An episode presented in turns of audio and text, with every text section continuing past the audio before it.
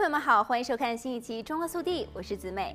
气炸锅是近年来非常受欢迎的锅具，特色是只要用极少量的油，就能够做出酥脆口感像油炸锅的料理。但是所有的食材都能够放进气炸锅吗？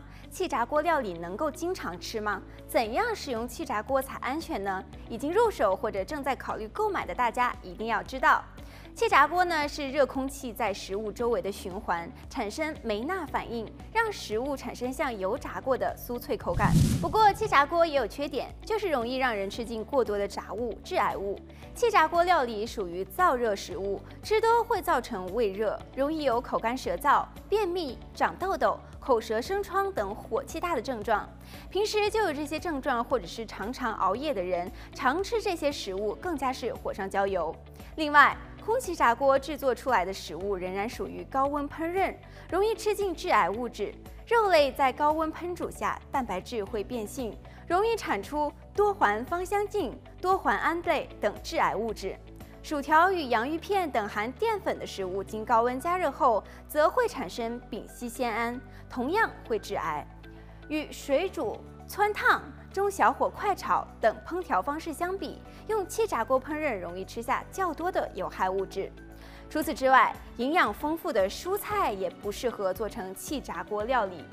蔬菜里面的花青素、茄红素等养分，经过梅纳反应就会被瞬间破坏掉。而且，蔬菜经高温烹煮也会有致癌物质的问题，且所需要的油脂量仍然比蒸或者是炒的方式要多。 因此，使用空气炸锅烹饪，我们建议大家一两星期吃一次。另外，温度设定也不要超过一百八十度，约一百六十度最好。先将气炸锅预热，或是把食材煮熟再放进气炸锅，都能够减少高温炸烤的时间。还可以选择大块的食材来炸，能减少食材接触高温的表面积。